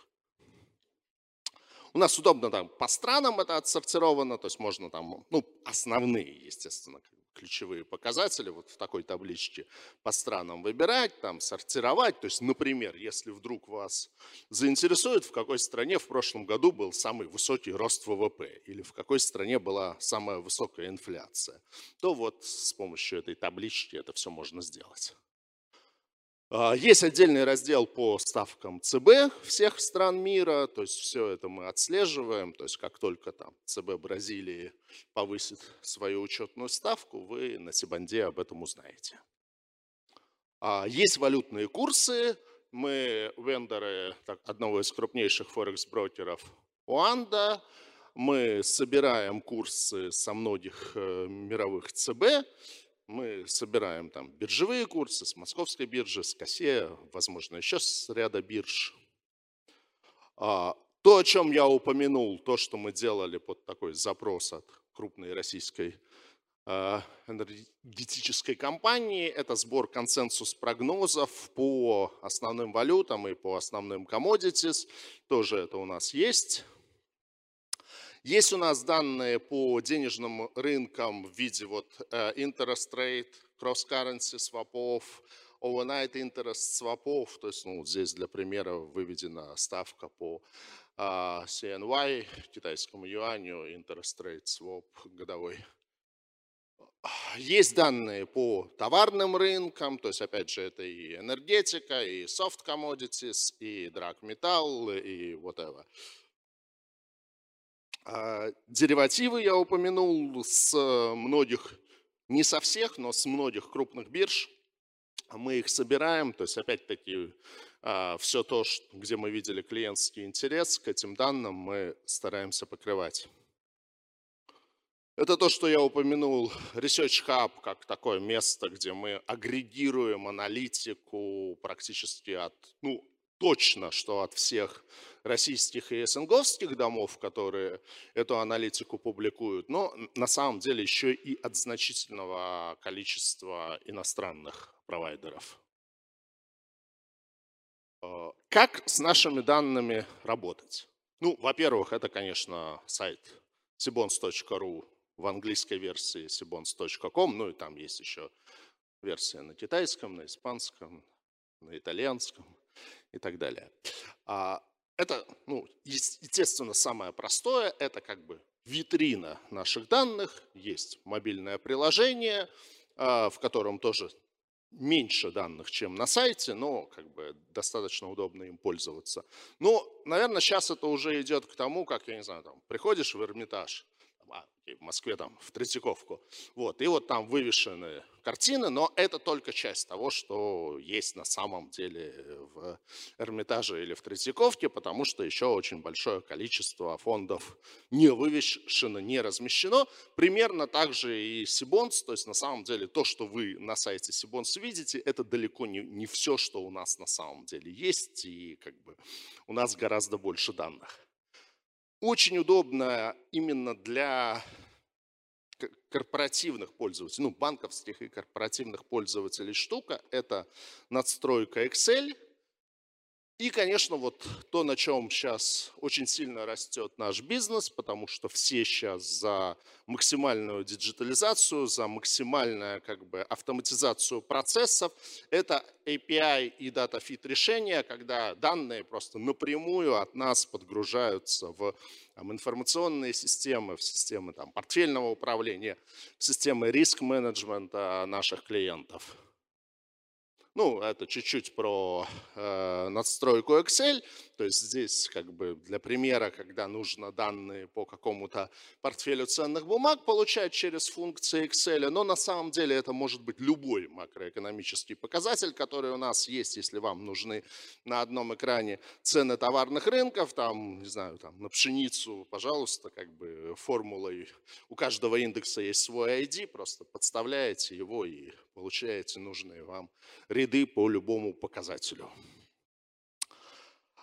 Отдельно про вот API, дата, фиды и решения. То есть это то, что то есть здесь удобно что? Что вы можете получать только то, что вам надо. То есть вам даже не надо подписываться на Cbonds. Допустим, вас не интересуют облигации, вас там, вам нужно что-то конкретное. Вы говорите нам, ребят, нам нужно вот такие-то данные, не знаю, там, инфляция по всем странам мира, цены на драгметалл с лондонского фиксинга и так далее. И как бы мы настроим то, что вам будут, ну или они вам будут приходить, или через там API вы будете это получать. Причем в плане форматов мы очень гибкие. У нас нет такого, что вот коробочное решение, мы говорим, нет, вот, вот мы вам в таком виде отдаем, дальше вы сами там а, думаете, как с этим делать. Нет, мы говорим, как бы, окей, каком виде нам это надо, и по сути под каждого клиента мы это делаем отдельно. И ну, это, наверное, больше история про э, сервисы программы управления портфелями, там, э, программы управления рисками портфеля ценных бумаг. У нас уже сделана интеграция с программным обеспечением многих э, разработчиков, то есть там, например, э, Гамма, там еще многие. Вот, поэтому, если у вас стоит ПО этих компаний, то, в принципе, там, данные Сибанда туда по одному клику можно подключить. И у нас, э, мы, конечно, гордимся нашими клиентами, то есть у нас больше 150 клиентов, кто подобные услуги получают. Среди них вот практически все крупнейшие российские банки и регулятор. А, последнее такое как бы веяние, вот о котором я уже частично упомянул в начале, это то, что у нас стало больше проектов такого кастомизированного э, сбора данных. То есть, когда, по сути, клиент приходит к нам и говорит, ребят, нам нужна такая-то, такая-то информация, мы дальше берем время на research, говорим, окей, мы поняли, где она лежит, мы поняли, там, платно или бесплатно мы должны ее покупать, мы поняли, как бы, как мы, вам, как мы ее внутри себя там структурируем и сможем вам отдавать, или мы говорим, нет, сори, ну как бы вот мы на, на этом не специализируемся, мы не понимаем, как эти данные взять, мы не возьмемся.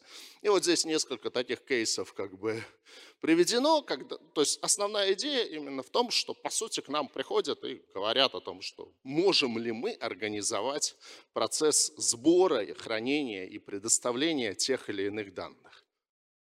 Понятно, что все это можно сделать in-house, но это как бы, как, наверное, можно иметь не знаю, в компании собственную службу водителей, а можно оплачивать сотрудникам такси, и такси будет дешевле. Вот. Мы на этом специализируемся, мы знаем, как вот строить так называемые ETL-системы, Extract, Transform, Load. Мы действительно в этом в хорошем смысле слова собаку съели, потому что общее количество там, роботов, парсеров, сборщиков данных, которые в нашу систему входят, оно измеряется тысячами за этим всем стоит некая сложная система отслеживания, все ли корректно загрузилось, что происходит, если что-то загрузилось некорректно, кто об этом получает уведомления, как быстро мы э, э, дан, э, сбор данных чиним. В общем, как бы, это то, на чем построен бизнес нашей компании, поэтому я считаю, что мы в этом хорошие профессионалы